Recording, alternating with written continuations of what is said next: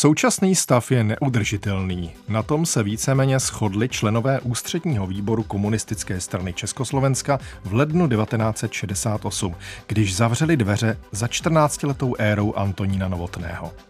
Odvolali ho z funkce prvního tajemníka KSČ a ponechali mu jen reprezentativní funkci prezidenta republiky. Jenomže ne všichni, kdo si přáli odstranit staré pořádky, také věděli, co by měly obnášet pořádky nové. Výsledek známe. Výbušná směs náhlého pocitu svobody a hledání nových cest k demokracii vedla sice k obrovské popularitě vládnoucích komunistů, ale také brzy poté k jejich vlastním rozpakům, co si s tím vším počít. O osm měsíců později přišel debakl. Po 23 letech jsme se znovu stali okupovanou zemí. A protože jsme proti okupačním vojskům nebojovali, dokonce jsme si zakázali o nich takto mluvit, bylo nutné se tak či onak smířit se stavem věcí. A právě o téhle etapě života komunistické strany Československa bude dnešní Téma Plus. K poslechu vás zve Jan Sedmidovský. Téma Plus.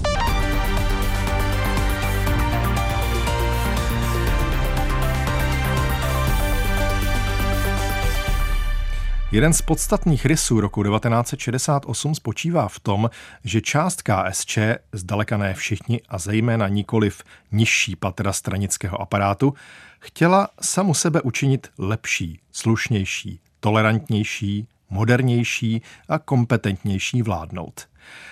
Ale, a to je třeba třikrát podtrhnout, strana rozhodně nechtěla pustit moc z rukou.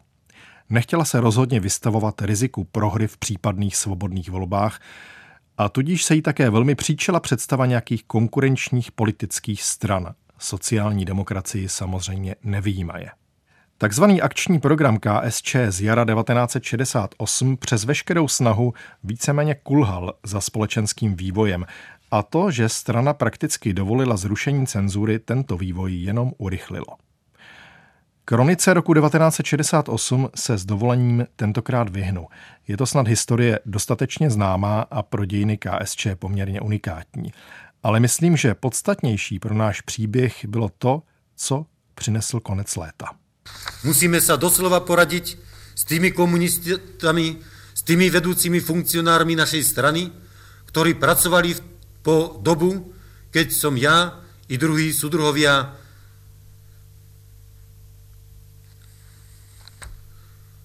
nemohli sa zúčastňovať spolu s nimi na práci našej strany.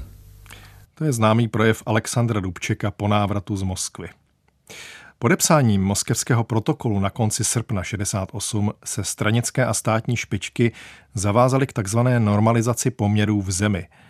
Ale berme v potaz, že byli tak trochu v postavení jako Hácha u Hitlera – Podepsali v podstatě ve stavu zajatců a pod manipulativním nátlakem prezidenta Svobody, což byl voják, nikoli politik a už vůbec ne státník. Jinak by mu muselo dojít, že si odletem do Moskvy a tím, jak se tam budeme chovat a co tam podepíšeme, zaděláváme na cestu do Kanosy. Jejíhož konce nelze vůbec dohlédnout. Ale ptejme se dál. Bylo hned všechno ztraceno navzdory podpisům v Moskvě? Mohli například vrcholní politici KSČ prostě po návratu podat demisi s tím, že už dál nebudou moci dělat politiku, kterou od nich lidé očekávají? Měli na to právo, nebo naopak byla to jejich morální povinnost, pokud nechtěli lhát národu do kapsy? Ale mohli také argumentovat, kdo by je zastoupil, kdo by přišel po nich. Nechci dělat generála po bitvě, ale přece jen tu jisté možnosti, jak zapojit brzdné mechanismy, byly. A šlo by to provést i bez silných gest. Dávám slovo historikovi Zdenku Doskočilovi. Tak ono upřímně řečeno, já si myslím, že v těch prvních týdnech a měsících po okupaci ta situace ještě zdaleka bezvýchodná nebyla a že určitý prostor pro zachování alespoň části toho reformního vývoje tady byl. Ovšem za předpokladu, že by vedení KSČ postupovalo poněkud eh, jinak. Představě té reformní části byla jakási vize vlastně československého pojetí normalizace. To znamená, my splníme nějaké sovětské požadavky, Na jejich základě docílíme toho, že z Československa odejdou sovětská vojska a potom budeme moci se vlastně navrátit k těm předsrpnovým poměrům, alespoň částečně, a realizovat ten reformní proces. Omezeněji, pomaleji, úžeji, ale přeci jenom nějak. Tady jedním z takových prvotních předpokladů pokusů, který měl tomuto vývoji na pomoci, byla úvaha svolat během podzimu 1968 ustavující sjezd komunistické strany českých zemí v rámci zamýšlené federalizace KSČ. Po prvních signálech sovětské nelibosti na přelomu září října 1968 vedení KSČ tento nápad odpískalo a souběžně se vlastně nechalo dotlačit k podpisu smlouvy o dočasném pobytu sovětských vojsk. Čímž se vlastně nějaký ten pokus o československé pojetí normalizace během v podstatě dvou měsíců vlastně zhroutil a normalizace se vlastně změnila v normalizaci podle sovětských not, kdy na vedení vlastně KSČ byl vyvíjen čím dál větší nátlak, aby se to reformního programu zřeklo. Hned první prohra spočívala v tom, že zcela spontánně zorganizovaný pookupační sjezd KSČ ve Vysočanech, což osobně považuji za vůbec nejhvězdnější okamžik komunistů u nás, byl v Moskvě zatracen jako nelegální a jeho výsledky anulovány. To bylo vlastně něco neslíchaného i v rámci historie podřízenosti východoevropských komunistických stran moskevské centrále, kam se hrabala Kominterna. Ale když už bylo v Moskvě takto rozhodnuto, byla tu ještě jedna alternativa, jak tento sjezd zachránit. A mohl k tomu překvapivě pomoct úmysl federalizovat v rámci takzvaného obrodného procesu nejenom Československo jako stát, ale i komunistickou stranu. Zákon o Československé federaci měl být schválen do 28. října 1968. Bylo tedy nutné s ustavujícím sjezdem českých komunistů spěchat. Pokračuje Zdeněk Doskočil k okruhu Dubčekových spolupracovníků, jako byl Josef Špaček nebo Bohumil Šimon, tahle ta iniciativa opravdu, jak si ten sjezd velmi rychle připravit, eh, vznikla. Proč? Vzhledem tomu, že slovenský sjezd, který se sešel 26. srpna, nebyl anulován ale celostátní sjezd KSČ, který se sešel spontánně ve Vysočanech, anulován byl. To znamená, že vlastně slovenští komunisté si mohli navzdory proměněným poměrům samostatně ještě ustavit svou vlastní politickou reprezentaci. Čeští komunisté tuto možnost nedostali a celostátní sjezd byl anulován. Úvaha tedy byla logická. Komunistická strana má asi 1 600 tisíc členů, ale slovenských komunistů je jen zhruba 300 tisíc. Tudíž vlastně z toho vznikla úvaha, že by do jisté míry ten sjezd komunistické strany českých zemí mohl ten vysočanský sjezd jakoby nahradit, odsuplovat jeho funkci, protože vlastně by reprezentoval téměř 80% členstva KSČ a zároveň by patrně jaksi přijal celou řadu proreformních dokumentů. No a to byl také ten důvod, proč Sověti se proti tomu tak tvrdě postavili, protože pochopili velice dobře ten potenciál, který ten sjezd té komunistické strany českých zemí mohl sehrát. Takže tomu dali stopku, Dubček se tomuto tlaku okamžitě podřídil, už na přelomu září října 1968 a tím vlastně celá ta myšlenka padla po stůl. Provizorně bylo zřízeno jenom takzvané Byro pro řízení stranické práce v českých zemích, které ale v podstatě bylo jenom zhora ustaveným a v zásadě poměrně konzervativním orgánem. A ten potenciál, který vlastně ti čeští komunisté mohli využít, se tímto nenaplnil. A i když je to trošku spekulace, si myslím, že kdyby se ta komunistická strana českých zemí přeci jenom ustavila, patrně by to její vedení mělo poměrně reformní charakter a to sovětské pojetí normalizace, jeho výkon, by se tím určitě stížil. Možná stížil, ale těžko zastavil. Jisté je, že reformní tábor se během podzimu 1968 rychle rozpadal a do popředí se dostávali realisté nebo chcete-li pragmatici, kteří se začnou reformního programu velice pružně a hbitě zříkat.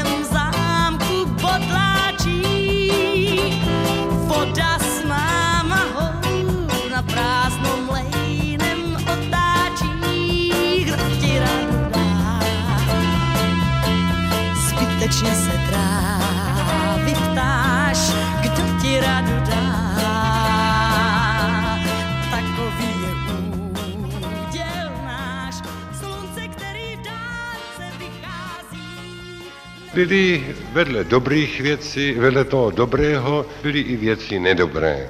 Věci nedobré.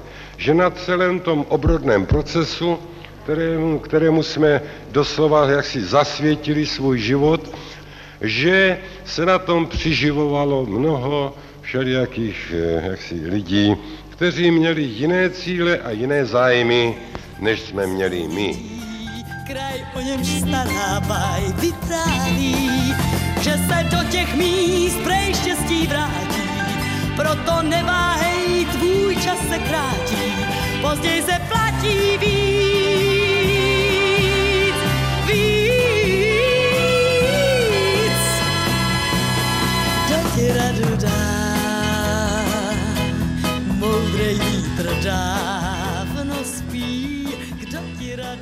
Já mám někdy až takový dojem, že by ta normalizace mohla mít dokonce ještě rychlejší průběh, ještě v době, kdy byl Dubček prvním tajemníkem UVKSČ a že ho neměla jenom proto, že tady byl ten silný společenský tlak, na který to vedení KSČ, to Dubčekovské nějakým způsobem muselo reagovat. Ale podle mého soudu takový ten moment, kterým se to definitivně zlomilo, už ve prospěch té rozbíhající se normalizační spirály, bylo dění na přelomu let 1968-69, kdy se rozpoutalo poměrně široké celospolečenské hnutí.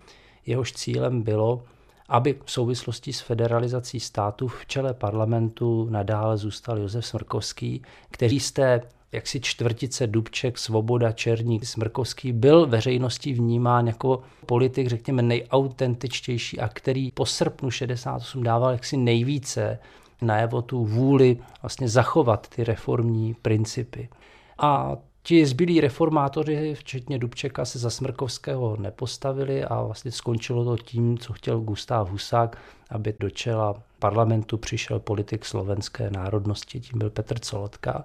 A já si myslím, že ta deziluze a letargie, do které se po tomto neúspěchu vlastně ta společnost dostala, už potom byla trvalá protože už tady nebyl žádný další nějaký soustavnější pokus ze strany veřejnosti opravdu ten reformní vývoj zachovat, protože ty události, ty demonstrace po rozmlácení aeroflotu nebo ty demonstrace v srpnu 69, to už byly jenom projevy v podstatě frustrace, ale už žádné snahy zachránit reformní vývoj. Reálně už na konci roku 1968 stranu neovládal formálně první muž KSČ Dubček nebo předseda parlamentu Smrkovský, ale spíš premiér Oldřich Černík, předseda zmíněného byra pro stranickou práci Lubomír Štrougal a samozřejmě Gustáv Husák, stále ještě v roli předsedy slovenských komunistů. Přičemž posledně jmenovaný se začal vůči reformátorům razantně vymezovat právě na konci roku 1968 a v prvních týdnech roku následujícího. Hovoria dneska někteří lidé o kabinetné politike. Velmi módné heslo se to stalo. A kdo takto ty hesla kabinetné politiky vymyslel a kdo to háže dolů? Je kabinetná politika tam, kde normálne volené orgány, či stranické, či vládne, prerokovávajú v kolektíve otázky, rozhodujú v týchto normálnych orgánoch, to je kabinetná politika.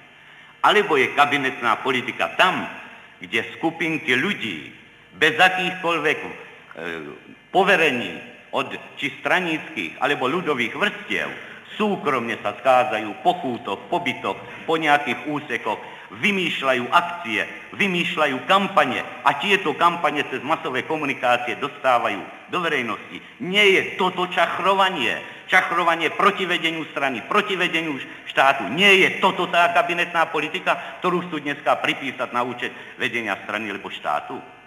Musíme...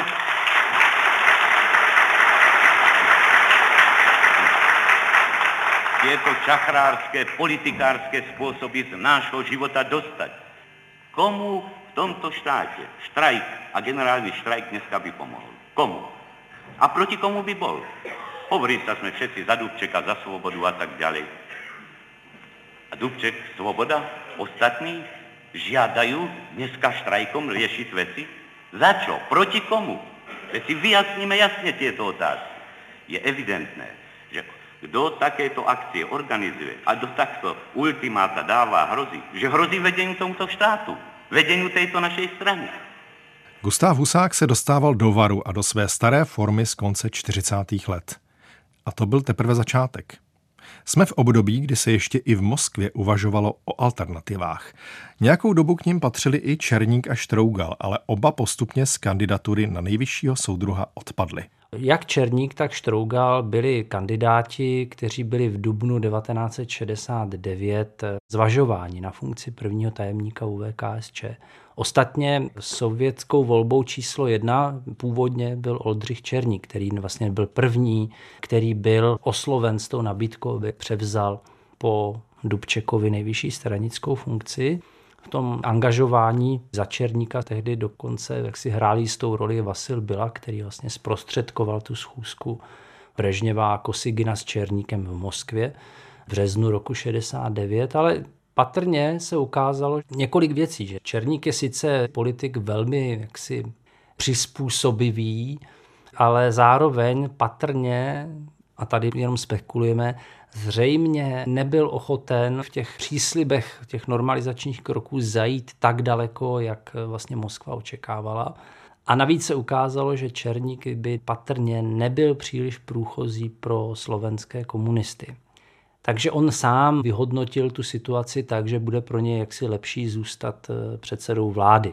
Jenomže v tom, jak se potom ten normalizační proces postupně roztáčel, tak eh, na rozdíl od Gustáva Husáka měl Černík jednu velkou nevýhodu. A to tu, že před srpnem 1968 byl součástí těch nejvyšších stranických struktur. Byl předsedou vlády, byl už v té době a byl členem předsednictva UVKSČ. Zatímco Husák se do stranického vedení dostal až po okupaci a tudíž mohl jaksi hrát i na takovou tu notu, že spoustu věcí nevěděl a že byl oklamán, což on jaksi využíval a to si Černík vlastně nemohl dovolit.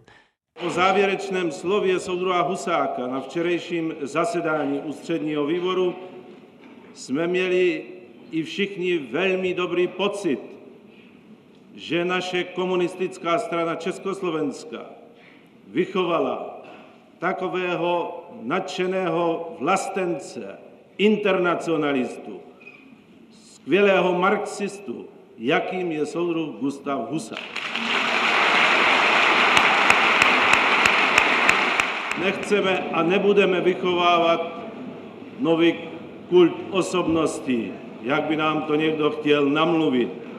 Ale my, českoslovenští komunisté, i všech, všichni naši lidé mají nesmírnou hrdost nad tím, že v tak těžkých dobách se v naší straně našel člověk tak neohrožený, zásadový, jednoznačný, který povede naší stranu i náš lid dále k úspěchu. On se potom ještě pokoušel se zachránit na sklonku září 69 když už byl Dubček vlastně zbavován politických funkcí a kdy Ústřední výbor tehdy odvolával varšavský dopis a stanovisko předsednictva UVKSČ z 21. srpna, které ten vpád vojsk označilo za porušení norem mezinárodního práva. Tak když tyhle ty dokumenty se přijímaly, tak si ještě Černík nasypal opravdu pořádně popel na hlavu a poplival podstatě tu politiku z 68. roku i vlastně trošku se distancoval vlastně od Dubčeka.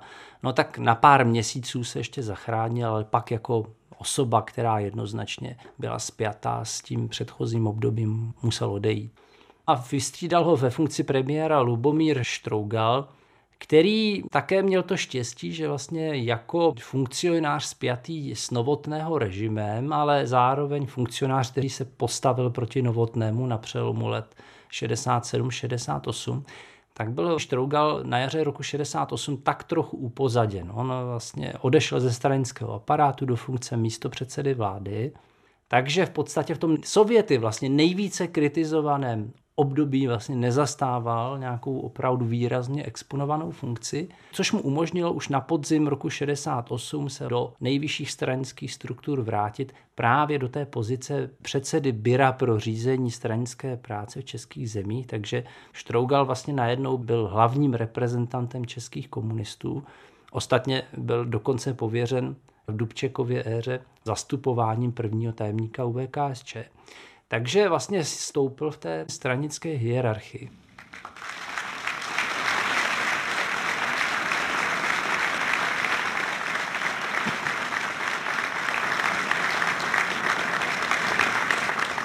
soudružky a soudruzi. Tady v tom prostředí by člověk mohl mít dojem, že v Československu vůbec žádná energetická krize není. Respektive musím se přiznat, že jsem neznal, že v Československu máme, nebo v Praze máme tak velkou saunu. No ale doufejme, že technika postupně napraví toto prostředí. Soudružky a soudruzi, eh, vážení milí přátelé, především mi dovolte, abych vaší konferenci, konferenci vysokoškoláků v Československé socialistické republice, celé početné obci studentů, vyřídil soudružské pozdravy ústředního výboru. To už jsme v roce 1975. Lubomír Štrougal oslovuje svazácké funkcionáře. A ta zmínka o přetápění v aule Suhdolské vysoké školy zemědělské má své opodstatnění. Ještě se k tomu vrátíme. Pokračuje historik Zdeněk Doskočil. Proč vlastně na Štrougala nakonec vlastně padla ta funkce předsedy vlády, to je trošku otázka.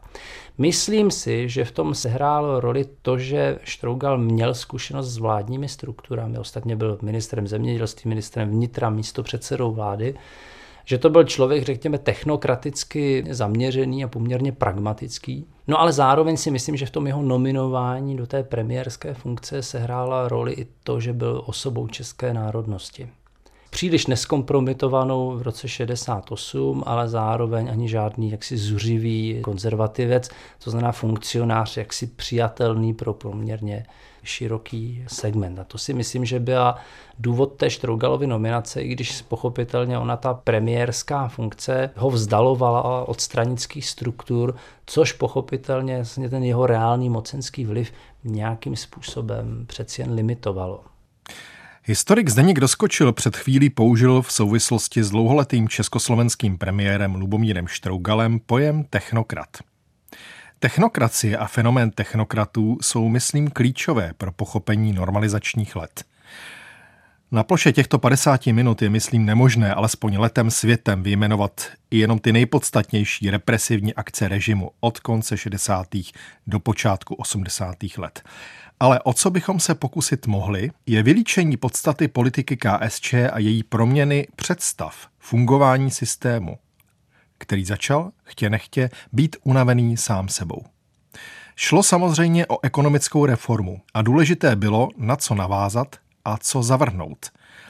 Ekonomickými aspekty normalizace se dlouhodobě zabývá historik Vítězslav Somer. Z ekonomické reformy vlastně zůstalo to, že už se ta československá hospodářská politika definitivně odklonila od té hospodářské politiky 50. let, pryč od toho velmi přísného, tvrdě centralizovaného plánování, čehož vrcholem samozřejmě ta reforma v 60. letech, která byla poražena nástupem normalizace, ale současně normalizace, což vlastně i československé normalizační elity deklarovaly, se nevracela k 50. letům a část té reformy zůstala zachována a to v tom, že přece jenom zůstalo trošku to, řekněme, volnější uspořádání té socialistické ekonomiky, že československé podniky se nevrátily k tomu, že by byly totálně řízeny jednotným plánovacím centrem, tak jak tomu bylo v 50. letech, ale vlastně zachovala se jistá samostatnost těch podniků, ne samozřejmě v takové míře, jak by to přestali reformátoři, protože to, co bylo tabu po roce 68, tak byly dvě věci, které spojujeme s ekonomickou reformou, a to je tržní socialismus, to znamená propojení socialismu s tržními mechanismy, který byl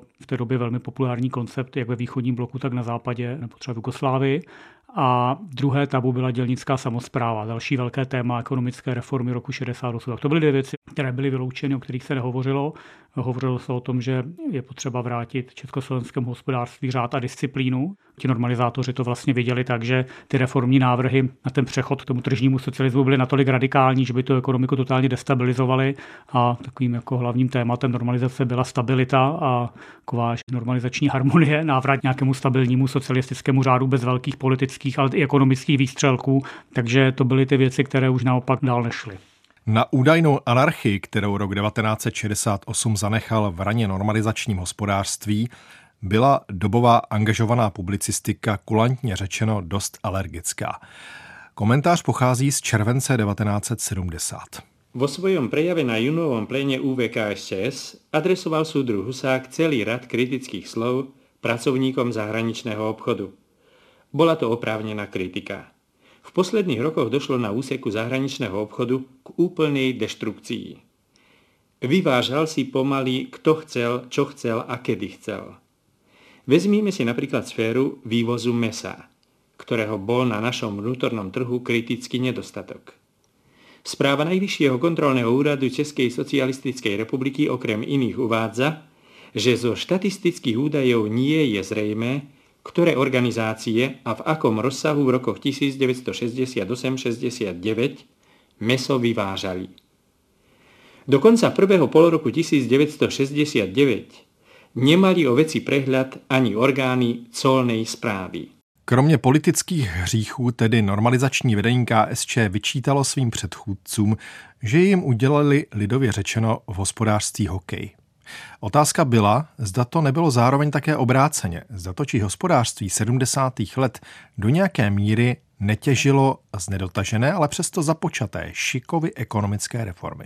Každá ekonomická reforma sebou nese nějakou destabilizaci. Takže je jasné, že takhle hluboký zásah do nějaké struktury hospodářství opravdu jako centrálně řízeného, centrálně plánovaného měla nějaké destabilizační důsledky, protože to najednou kladlo jiné požadavky na vedení těch podniků, právě svým příkolem k tomu, čemu se říká socialistické podnikání, nebo my tomu dnes říkáme třeba socialistický manažerismus. Kladlo to jiné požadavky na zaměstnance, protože od výkonu toho podniku se samozřejmě odvíjely platy v tom podniku a pokud ten plat byl závislý na plnění plánu, tak to byl nějaký mechanismus, na který jak zaměstnanci, tak ti manažeři byli zvyklí a uměli v něm pracovat. Tady se otvírala možnost, že by prostě to bylo jinak, že by třeba dokonce mohla existovat nezaměstnanost, že by podniky, které nebudou ziskové, mohly zaniknout, což je samozřejmě něco, co přináší úplně nový prvek do té ekonomiky a taky ale musíme ještě brát potaz to, že československou ekonomiku taky zásadně postihla invaze srpnu 68. Ten vojenský zásah způsobil také velké hospodářské škody, takže ten rok 68 byl z ekonomického hlediska problematický z tohohle důvodu. Když do země vtrhnou cizí armády, zanechají za sebou spoušť, kterou tady zanechali, tak to samozřejmě mělo také ekonomické dopady. 68. nadělal normalizátorům paseku hlavně v tom smyslu, že v důsledku toho turbulentního vývoje se ta realizace té šikovské ekonomické reformy v roce 68 v podstatě zastavila, protože na přípravu nějakých koncepčních opatření moc prostor nezbýval, protože se musela hasit eh, každodenní realita, kdy vedení KSČ spíše reagovalo na situaci, než udávalo tón. Je pravda, že ten 68. rok přinesl určité živelné prvky, především inflační tlaky a nekontrolovatelný růst mest třeba. Takže v roce 69 ta hospodářská situace úplně ideální nebyla. Na druhou stranu i v roce 68, i v roce 69 v důsledku opatření, které už v rámci ekonomické reformy byly provedeny, tak hospodářský růst byl poměrně vysoký. Tomu normalizačnímu režimu velice pomohla taková souhra šťastných okolností. Navzdory tomu, že ta šíková reforma byla v roce 69 halasně vlastně odsouzená, tak celá řada jasně opatření, která v jejím rámci byla provedena, se v té československé ekonomice projevila pozitivně. A navíc ta reforma nebyla odpískána, odvolána ze dne na den. Ta její demontáž trvala několik let, což vlastně umožnilo určitý doběh, který přinesl některé pozitivní výsledky. To znamená, pozitivní jaksi opatření z druhé poloviny 60. let se potom projevovala ještě celou první polovinu 70. let ten zákon o socialistickém podniku, který byl připravován a už vlastně odezdán do parlamentu na začátku roku 69, už potom nikdy nebyl schválen. Nicméně určité, řekněme, ty dílčí kroky se nějakým způsobem projevily.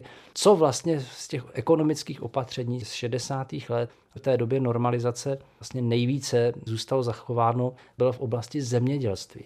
Vedení KSČ v 60. letech vlastně razantně změnilo koncepci zemědělské politiky, díky které ta družstva získala poměrně velkou míru samostatnosti, stát zvýšil výkupní ceny a tak podobně. Poměrně hodně se investovali třeba do vzdělávání v této oblasti. Takže tam se ty výsledky projevily pozitivně, což z hlediska jaksi zásobování vnitřního trhu bylo důležité. Tomu normalizačnímu režimu paradoxně také na začátku 70. let pomohlo i několik velmi úrodných let, což jaksi utlumilo třeba ty zásobovací výkyvy. Další faktor, který pomohl, byly až do roku 1973 nízké ceny surovin a energií. Sovětský svaz je tehdy dodával velice štědře.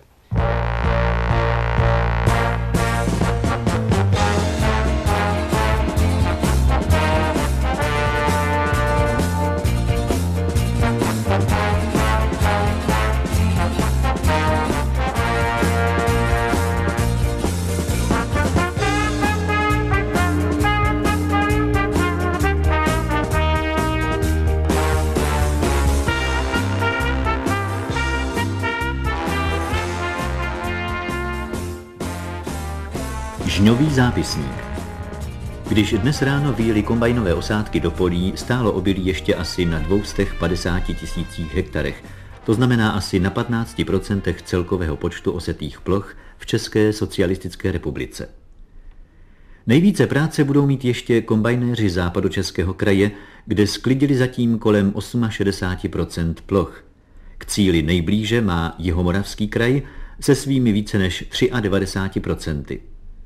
Jestliže všichni kombajnéři dohromady sklidí denně asi 31 tisíc hektarů obilí, předpokládá to ovšem, že jim podmínky budou přát, mohla by být doma úroda i z bramborářských a horských oblastí do 13. září. No, opravdu Československo mohlo minimálně v první polovině 70. let působit jako takový ostrov relativního blahobytu, relativní stability a to vynikne především, když se na to podíváme z příštího hlediska tehdejší Evropy kdy 70. léta, nebo možná celého světa, 70. léta globálně jsou dobou velkých hospodářských změn. To, čemu čelí západní Evropa a Spojené státy, to znamená vysoká inflace společně s vysokou nezaměstnaností, což byl dost nový fenomén ve světové ekonomice. Řekněme, od druhé své války se to nikdy nestalo v takové míře. A současně velkým politickým neklidem, který můžeme pozorovat jak ve Spojených státech, tak v západní Evropě, především například v západním Německu, v Itálii, to znamená velké stávky, levicový, pravicový terorismus. A vlastně v tomhle kontextu ten československý režim mohl říct, podívejte se, my jsme vyřešili politický neklid, ten už tady nemáme, a zároveň nemáme nezaměstnanost, máme štědrou sociální politiku a máme životní úroveň, která sice není životní úroveň, řekněme, západní vyšší střední třídy, ale zároveň to není životní úroveň západních nezaměstnaných. A to si myslím, že vlastně byl argument, který je potřeba brát v potaz, když se díváme na tu sociální stabilitu 70. let. Nejenom politickou represi, která tam samozřejmě hrála obrovskou roli, ale také to, že s tou represí podle mě šla v ruku v ruce také velké zklamání z roku 68, že prostě spousta lidí, kteří se politicky angažovali v roce 68, tak potom, jak to dopadlo, a tím mluvím jako o širší společnosti, nemluvím o politických elitách, z nich třeba část odejde do exilu nebo působí v dizentu, ale v té širší společnosti, jak to podle mě muselo způsobit obrovské zklamání a takovou jako deziluzi z jakékoliv politiky. Myslím si, že u velké části společnosti ta cesta šla tím, si řekli, tomhle už se angažovat nebudu a budu se starat o své živobytí a v tom ten normalizační režim vlastně těm lidem dal velkou možnost, naopak velkou možnost seberealizace. Musíme tedy přiznat, že pokud lidem nepřipadal zvláštní ten všudy přítomný myšlenkový útlak a nemožnost kritiky jinak než na čistě komunální bázi, například, že se někde rozkrádají cihly nebo že někdo kašle na uklízení sněhu před domem, pak mohou někteří nostalgici vzpomínat skutečně na Husákova léta jako na dobu, kdy režim uměl lidem většinou obstarat ty základní životní potřeby. Před časem jsme s mikrofonem navštívili jednu naši rodinu. Na magnetofonový pás jsme zaznamenali slova otce a jeho dcery. To, co nám řekli Ondruškovi, nejlépe dokumentuje, s jakou rychlostí se u nás měnil život. Jejich slova jsou současně tím nejlepším srovnáním kapitalistického a socialistického humanismu. Nejsem již mladý, mám 66 let a chci přirovnávat život dnešní s životem za první republiky, no je to jako bych přirovnával stáří ku mládí. Těžko se mě vzpomíná na prvé kroky do samostatného života. Po vychození školy nastoupil jsem práce u batě ve Zlíně. Asi čtyři roky jsem tam pracoval, založil rodinu. Ta práce tam byla na tehdejší dobu no nejvyspělejší, ale s tím rozdílem, že zisk a užitek měl jedinec nebo úzký kruh kapitalistů. Víte, když se ohlednu na zpátek, skutečně je těžko porovnávat dnešní život, plný jistoty, žádného strachu o zítřek s tím, co jsme prožili my. Já bych chtěla navázat na slova svého otce, když hovořil o podmínkách, které dává naše socialistická společnost všem lidem. Pro mě jako mladého člověka to platí dvojnásob. Před třemi roky jsem se vdala a vzali jsme si s manželem novou manželskou půjčku. A protože jsme dostali docela hezký byt, peníze, které jsme si půjčili, jsme investovali do zařízení bytu. Narodil se nám chlapeček a jsem na materské placené dovolené. A až bude mít naše děťátko jeden rok, odepíše se nám z celkového dluhu 2000 korun. No a když schrnu všechny tyto výhody, a to nehovořím o materské dovolené, kdy pobírám 90% celkového platu, pak si musím říci, že tomu asi tak není v kapitalistických zemích. Dívám se na televizi, poslouchám rádio a je mi tak trochu líto mladých lidí na západě, kteří v plné míře nesou všechny hořkosti krize. A proto jsem hrozně ráda, že jsem příslušnicí této země, která zaručuje nejen mladým, ale všem lidem spokojenost a jasnou perspektivu.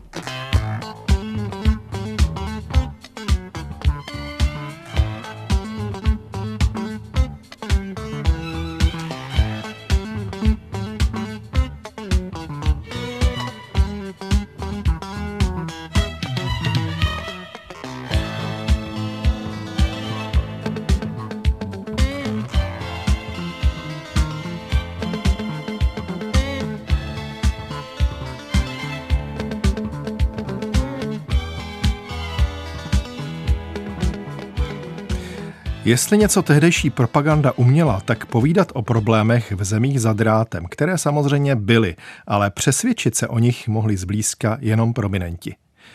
Také nepřekvapí, že tyto pořady neustále srovnávaly životní úroveň socialistického pracujícího nebo seniora se stavem před 35 lety, tedy za první republiky. Ale na pomalu 30-letou éru vlády komunistů se za normalizace prostě nahlíželo jako na v podstatě vítězné tažení lemované úspěchy, protože na 50. léta se už ani nikdo neodvážil ptát a pravicové elementy roku 68 jsme vítězně porazili. Dostali za vyučenou. Žádné sociální benefity, pěkně k lopatě nebo k čerpačům vody a v lepším případě do kotelny. Historie 70. let by nebyla úplná, pokud bychom nepřipomenuli, co KSČ udělala s bezmála třetinou svých členů. Bylo to 500 tisíc. Dokument nazvaný Poučení z krizového vývoje z roku 1971 to řekl explicitně. Dalekosáhlý význam mělo usnesení plenárního zasedání Ústředního výboru komunistické strany Československa v lednu roku 1970 o výměně stranických legitimací. Veliký zápas za záchranu socialismu v Československu a proti všem snahám likvidovat stranu jako marxisticko-leninskou a internacionální sílu podrobil zkoušce každého československého komunistu. Výsledek této zkoušky se stal hlavní součástí individuálního hodnocení celkových postojů každého člena strany při stranických pohovorech. Komunistická strana Československa se rozešla s více než pětinou svých dřívějších členů, kteří v kritickém období neobstáli, neboť jejich postoje neodpovídaly nárokům kladeným na komunisty. Prověrka vedla k organizačnímu upevnění a ideovému posílení celé strany a vytvořila podmínky pro plnění jejího dějiného poslání jako avantgardy socialistické společnosti. Znova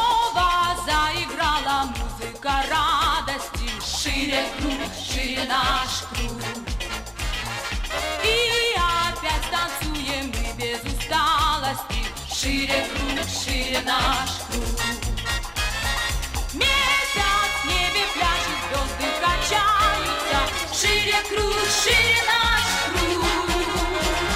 Стаи, словно птицы, звуки сливаются, шире круг, шире наш круг. Танцуем! Наше время, наша песня. Naša tanc plощадка лук Все друзья сегодня вместе Танцуем Шире сердце, шире Proč vedení KSČ tak urputně trvalo na prověrkách? Na drsné odplatě za rok 1968. Proč se snažilo stranu doslova vydezinfikovat? Také tuhle otázku jsem položil historikovi Zdeňku Doskočilovi. Samozřejmě prověrky v roce 1970 to je jedna z nejtemnějších skvrn v té politice KSČ po roce 68. Je pravda, že ta koncepce vlastně těch stranických čistek se také vyvíjela. Můj osobní názor je, že ještě na jaře roku 1969 třeba Husák s nějakou větší stranickou čistkou tak úplně nepočítal, ale taková tam stivá konzervativní část vedení KSČ teda rozhodně ano. A Sověti si také velice dobře uvědomovali, jaký potenciál tady je. Takže vlastně už na sklonku září roku 69 v podstatě je rozhodnuto, že ty stranické prověrky budou. Ale není ještě úplně jednoznačně definováno, jaký bude charakter těch stranických prověrek, protože ta stranická prověrka je potom vyhlášena až na začátku roku 1970, kdy tedy jsou ustaveny prověřovací komise od zhora dolů celou stranickou strukturou. Ale to první kolo těch prověrkových pohovorů které probíhají v únoru a v březnu 1970, ještě není tak drakonické. A proto potom i zase pod sovětským tlakem a také tlakem té vlastně konzervativní frakce KSČ Husák souhlasí s razantním přitvrzením toho druhého kola těch prověrek, které potom probíhají na jaře a v létě 70. roku. A ty už mají tedy opravdu ten charakter té drastické čistky, protože upřímně řečeno výměna stranických legitimací tak jak vlastně ta stranická prověrka byla oficiálně nazývána. To byl proces, který byl ve strukturách KSČ pravidelný. Výjimečná věc to byla v tom, že nyní se to pojilo s těmi otázkami soudrů, jak hodnotíš rok 68, jak se stavíš ke vstupu vojsk. No a pochopitelně tady se to také spojovalo samozřejmě s tím vyhledáváním, jak který ten dotyčný se v roce 68 jedná, co podepsal, co říkal, čeho se zúčastnil. A to pochopitelně byl ideální prostor k vyřizování účtů a pomstě vůči celé řadě lidí, protože ta konzervativní prosovětská frakce, jejíž mnozí příslušníci bez hlubšího vzdělání, rozhledu, byli tím únorem 48 a léty následujícími vlastně vyzdviženi do vysokých funkcí, no tak k jejich zastávání neměli kvalifikační předpoklady, No a když v roce 68 se jaksi hovořil o tom vlastně novém pojetí politiky, kde by tedy opravdu měli být ti kvalifikovaní lidé, tak bylo jasné, že tito lidé by přišli o vliv, o moc, o perspektivní existenci, o peníze a tak podobně, no tak pochopitelně pro ně potom ty prověrky byly nástrojem, jak si tu svoji pozici upevnit a jak vlastně tu nežádoucí konkurenci eliminovat. Brutálně řečeno, že by se Vasil Bilak vrátil ke Krejčovně, to nepřipadalo v úvahu. Řekli jsme, že jisté úspěchy tu samozřejmě byly. Stát stavěl dálnice, budoval se metro, k pozitivům patří jistá prozíravost nebo obezřetnost, s jakou se KSČ stavěla k zadlužování země. Polsko, Maďarsko nebo v extrémním případě Rumunsko dopadly v tomto směru mnohem hůř. Ale o tom si řekneme ještě víc příště. Přesto se ani Československo nevyhnulo postupné hospodářské stagnaci. První potíže nepochybně měly co dočinění s ropnou krizí z roku 1973, z čehož se logicky vyvinula krize energetická, kterou zmiňoval i předseda vlády Štrogal před svými posluchači z řad svazáckých studentů. Dá se začátek socialistické blbé nálady, aby se vypůjčil terminus technicus, datovat až na konec 70. let, kdy začal mít vážné potíže samotný sovětský svaz? No já si myslím, že ten rozhodný okamžik přichází už mnohem dřív a to je právě rok 1973-74 a vlastně nástup těch takzvaných ropných šoků. Jejíž důsledky se jaksi v Československu vlastně neprojeví hned. Oni se projeví až s určitým, s určitým odstupem.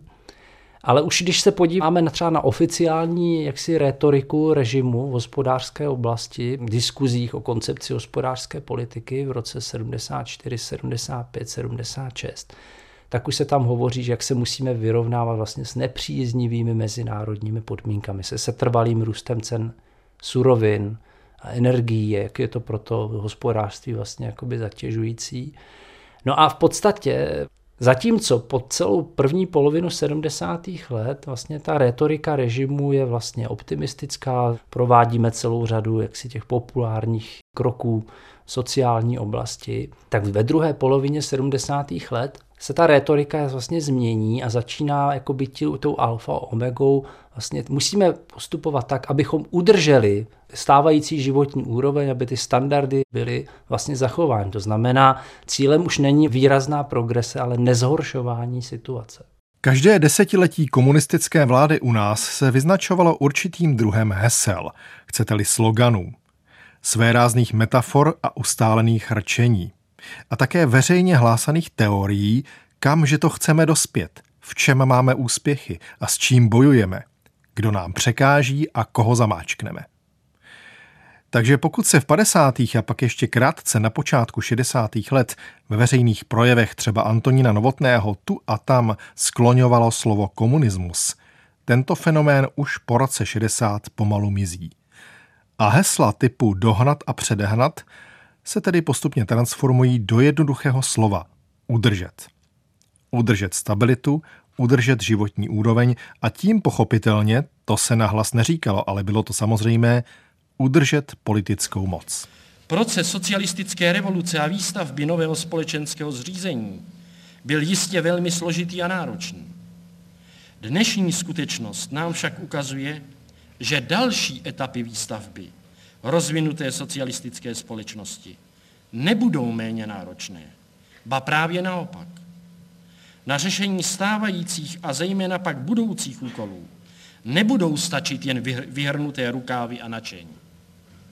Stále více a naléhavěji bude platit na každého z nás požadavek vysoké výkonnosti, opírající se o vědecké poznání, všestrané znalosti a o vysokou morálně politickou vyspělost. Když to člověk poslouchá a odmyslí si tu morálně politickou vyspělost, mluví Lubomír Štrougal spíš jako průměrný kapitalistický manažer. Čili abychom to schrnuli, kde vlastně končí a kam zmizela idea komunismu? Podle původních představ těch marxistických ideologů socialismus měla být ten taková přechodná, krátká vývojová etapa mezi kapitalismem a komunismem. Najednou se ukazuje, že to tak rychle nepůjde, tak na počátku 70. let, a přelomem je v tom rok 1971, kdy 24. sjezd komunistické strany Sovětského svazu a následně v zápětí 14. sjezd KSČ začíná postulovat tu vizi budování rozvinuté socialistické společnosti. Ty chruščovovské vize rychlého přechodu ke komunismu jsou ex post vlastně označeny za subjektivistické, voluntaristické a v podstatě ten režim začíná používat retoriku, že komunismus to je až hudba nějaké hluboké budoucnosti, to až za několik stovek let a místo toho budeme budovat rozvinutou socialistickou společnost. Takže vlastně ten režim v 70. letech, nebo už na počátku 70. rezignuje v té ideologické rovině na nějakou vývojovou perspektivnost, protože v té oficiální rétorice komunismus přesáhne vlastně biologický horizont člověka. No. Stane se z toho jakási vzdálená, jaksi chiméra v horizontu věčnosti, a tím ten režim vlastně dá, ať si to naprostá většina populace neuvědomí, protože ty ideologické rozbory nezajímají, tak tím vlastně ten režim dává najevo, že už vlastně nemá co nabídnout, že jediné, co může nabídnout, že budeme teda zdokonalovat, vylepšovat to, co máme, to, čeho už jsme dosáhli. To si myslím, že udeří do očí je obrovský rozdíl těch ambic, když se srovnáme 60. a 70. léta. Že ten reformní komunismus v 60. let opravdu je velmi ambiciozní, velmi zahleděný nejen do sebe, ale zahleděný do toho okolního světa. A až do té doby, kdy ti reformní komunističtí intelektuálové říkají, že my tady vytváříme něco, co to bude platné vlastně pro celý svět, zatímco to normalizační Československo v podstatě má takovou strategii, nějak to tady musíme udržet, aby nebyly velké sociální problémy, ale už tam zjevně chybí nějaký ambicioznější plán rozvoje toho systému jako někam dál a to se podle mě přesně ukáže v 80. letech, kdy se znovu otvírá ta debata o tom, co dál a kdy je, je zjevně vidět, že jako řekněme vrstva společnosti, u který je nejvíce vidět a bezradnost je nakonec to vedení toho státu. Příčina je v lidech. Na různých stupních. Od špice až dolů, alebo obráceně. To je ten lidský faktor, to je ten subjektivní faktor. Plánování, v řízení, v zodpovědnosti a nakonec i v kvalitní nebo nekvalitní práci. Není podniku v tomto státě, já bych ho rád viděl, který může zodpovědně říct, že všechny rezervy vyčerpal. V technice, v organizaci, v lidech, v šetření materiály a tak dále. Není ho prostě. Ať je to výro, eh, průmyslová výroba, stavebnictví, zemědělství nebo co jiného. V investičně výstavbě nám leží umrtvený miliardy, miliardy korun. Strašně na široko jsme se rozběhli. Ne, že by to nebylo třeba, ale že to nezvládneme všechno. Že tam se někde okresy nemocnice staví 8-9 let. 4-5 lidí na tom dělá, nebo škola, nebo nevím co. I velké investice trvají dlouho, termíny se prodlužují, prodražuje se celá věc. A nakonec, když je hotová, ještě nemá původně plánované parametry. A to jsme zase obloukem zpátky u Gustáva Husáka. Rok 1981 a stranická konference v Kladně. Myslím, že komentáře není třeba. Většinou je to v našich rukou. Mě to vypočetli. Když z normální pracovní doby by se denně ztratilo 30 minut, a vy, kteří znáte provozy, víte, že to takový zázrak není 30 minut ztratit. Zaplacené pracovní doby. Znamená to denně v celém státě 40 miliard korun navíc a ročně 10 miliard korun bez protihodnoty. Bez efektu. Peníze jsou a výrobek není. Musíme se nad tím velice zamyslet. Jak se říká, za poctivé peníze, poctivou práci a my se usilujeme také za poctivou práci, teda i poctivé peníze, i starost o člověka a zásobení jeho. Také jedna z rezerv. Ne docela malá. Ne docela malá. A komunisté musí umět i na tyto otázky se dívat. Takové to kamaráč, kamarádičkování, hore dole, tak to. Že? A to je nejen v administrativě, pravda. Se popije kafe, prečtou noviny, hodiny utíkají, popovídají si o kamarádech nebo o holkách nebo o čem, pravda. A doba letí a penízky jdou. Penízky jdou. Ten stát udrží všechno. Ten socialismus musí vydržet všechno. A s tímto heslem bychom se mohli s vrcholnou dobou normalizace viděné skrz optiku KSČ a její politiky rozloučit. To, co Gustav Husák konstatoval, bylo trefné, ale ani náhodou mu jeho politické vidění neumožňovalo definovat, kde je opravdu zakopán pes. A něco s daným stavem dělat bylo nad síly strany a vlády. Proč? K tomu se dostaneme příště. Na dnešním tématu Plus spolupracovali technicky Marek Stejskal, dramaturgii měl David Hertl, za spolupráci děkuji také historikům Zdeňku Doskočilovi a Vítězslavu Somerovi. No a od mikrofonu se pro tuto chvíli loučí a za pozornost vám děkuje Jan Sedminubský.